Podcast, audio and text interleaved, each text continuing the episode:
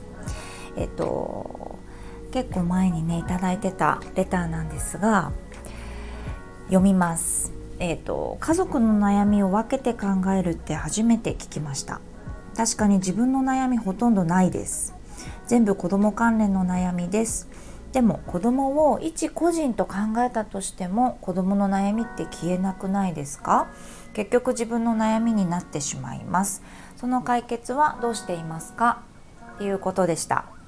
これ多分家族の悩みを分けて考えるではなくて、えーと、私が言ったきっとね課題の分離の話だったと思うんですけどなんかこうモヤモヤしてるなとかちょっとイライラしてるなとか悩み多いなって感じた時に、えー、悩みを分ける課題の分離だから目的はもやってなんかざわざわしたりとか胸がねイライラしたりするところの正体っていうのが分かったら悩みが減るもしくは楽になるじゃないかなって、えー、言われています。なんかもやっとした正体をたくさん書いていく。と、えー、それを見てみる。例えばこの方だったらそれがね自分の悩みがほとんどなかった。これまずすごくないですか？すごっと思ってそれは私。で自分には OK 出せてるってことですよね。よくこうお母さんやっぱり子供の悩みも多いけれども子供に OK 出せることも自分に OK 出せなかったりしますよね。だから子供にで何があっても可愛いじゃないですか。何してもまあ OK 怒ることもあると思うんだけれどもそのママの中で許せないこともあるけど基本的には無償の愛みたいなところあるじゃないですか。そんな心を持って自分にも接した方がいいですよなんてよく言うのに自分に OK 出せてるからすごいいいなって思いました。ね。で子供の悩みがたくさん出てくる。あの私自己肯定感が高まるトークセッションっていうのを今させてもらってて50人ぐらい頑張ってあのすごくお安くねあのお試しでやろうと思ったらすごくすぐ埋まってしまったので、まあ、100人ぐらいやっちゃおうかなって言って今追加してます。で2回目の方も全然大丈夫ですのでまたね興味がある方はお申し込みしてもらいたいなと思うんですけどインスタグラムの方からお申し込みはできます。でね子どもの悩みがいろいろその中でもね今までも聞いてきました。例えばですけど、え例えばですよ好き嫌いが多いとかね。うん。ずっと悩みだみたいな。引っ込み思案。の子を見てると自分の子ね不安になっちゃう。この子どうかな小学校行ってとか。お友達に優しくできないことがたくさんある、ね、勉強が嫌いだ。とか。例えばですけどねあるじゃないですか。うん、でこれってまあ一個人として子供を考えたとしても子供の悩みって消えなくないですか？ここの文章に隠されてることというのは、まあ、子供なので何歳かわからないけど小さいから自分で解決できることあんまりなかったりとかってことなのかな？とか、えー、その子の母親だからうん悩みが出てくるっていうことだと思ってだから結局は私の悩みになっちゃうみたいなところかな。うんって書いてくれてましたよね。これをどうしているか。ね。その解決はどうしてますかって聞いてくれてるので私がどうしてるかな。子供の悩みどんどん訪れます。でも分離ができてて、えー、正体が分かって一回感情としてどういう感情なのかっていうのを、えっと、受け止める。っていうことをよくしてるんですね。なので頭には残ってないんですよ。子供の悩みってあんまりないんですよ。でこの感情の把握って言えばいいのかな。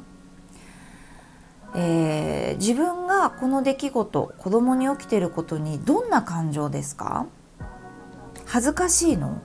例えば好き嫌いが多いっていう悩みだとするじゃないですか。これってどんな感情です？悲しい？それとも悔しい恥ずかしい？なんかねよく分かんない感情の時があったりとかだと大体その社会的要因だったりするんですよね。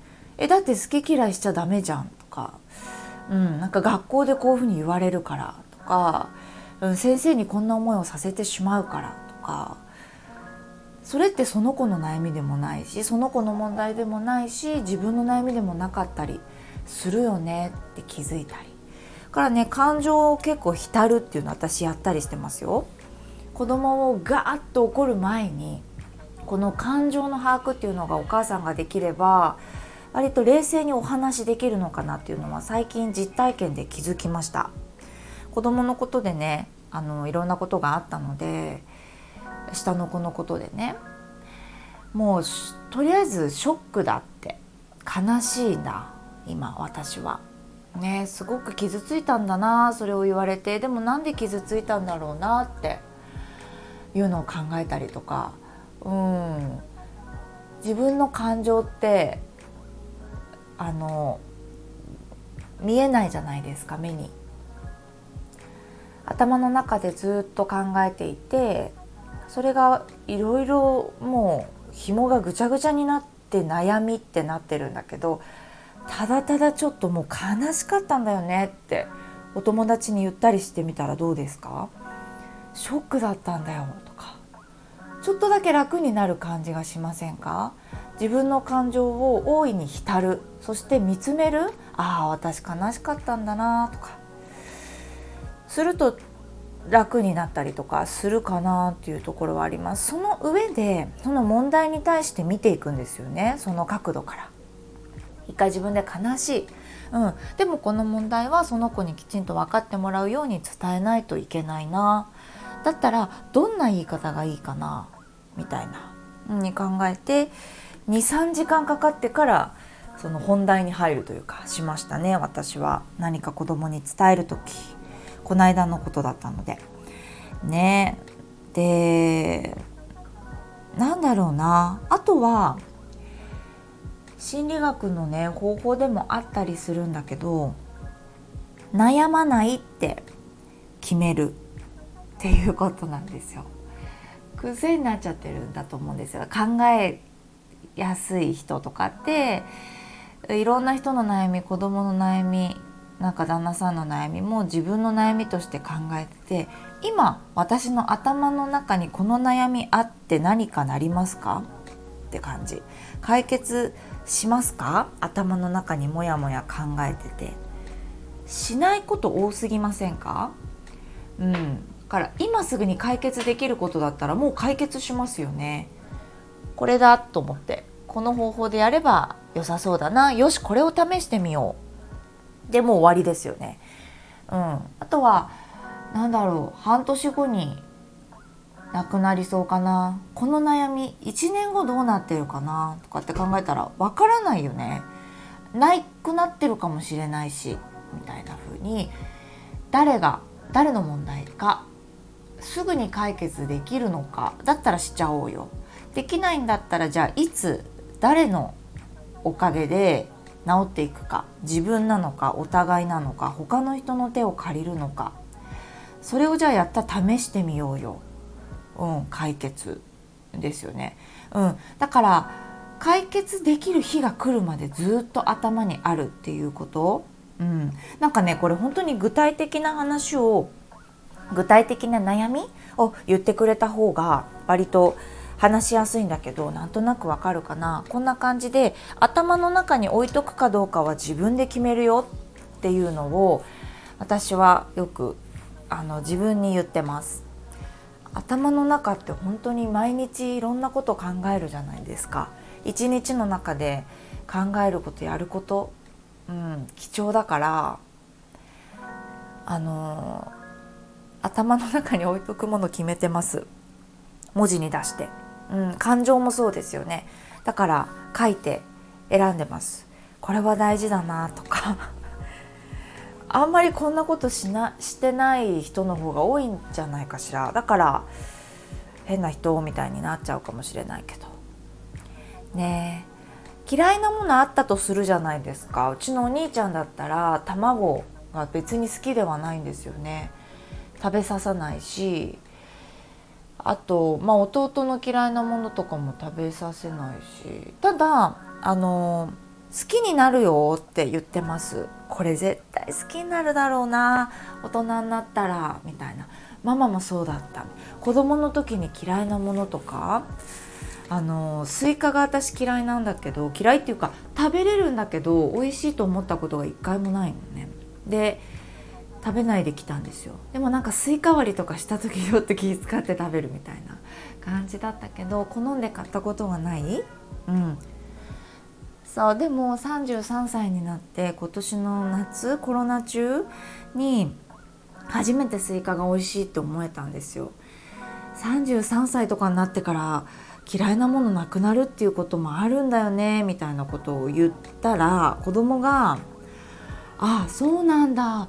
じゃあ俺はこれも好きになるかもしれない」とかなんかそういうちょっと前向きに考えさせてあげるっていうか別に嫌いなものあってもまあダメじゃないし本当にそれをすごく神経を使ってお互いに克服しないといけないものなのかとかなんか今子供に言ってることとかやってほしいことやめてほしいことが目を見てものすごくちゃんと説明できるかみたいなことをよくね考えたりしてます。うん、それであのそれぞれの育て方があるじゃないですか。パパとママで共通の理解であのこういうふうにしていきたいねっていうこととか。ね。それをもって、え、そのことについて向き合うんだったらもうあのそれは真剣にね目を見てお伝えした方がいいと思うんですよ子供に。うん、でもなんかふっと湧いた感情みたいなところは ちょっと疑う。悩みもそうですよねえこれ私悩んでてもしょうがなくないとかうん思ったりあとは私結構お友達に話すっていうこと人と話すってすっごい脳のストレッチになったりとかあのもうそれこそオキシトシンが出たりとかホルモンも出たりすごくいいことなんですよね。信頼できるお友達その子供を介してのお友達とかで子供ほんとちっちゃい時から知ってくれててみたいな子に「いやもうカタカナが書けないんだよ」みたいな ことを相談したら「カタカナ書くっていう概念がないんじゃない?」みたいなことを言ってくれて「えそんなことってある?」みたいな「いやあるでしょ」みたいなその子も。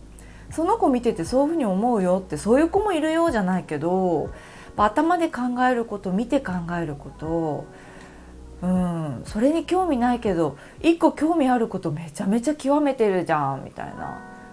大丈夫でしょ？6年生になっても書けなかったら考えたらいいんじゃないぐらいの。漢字の価値観のママ友とか。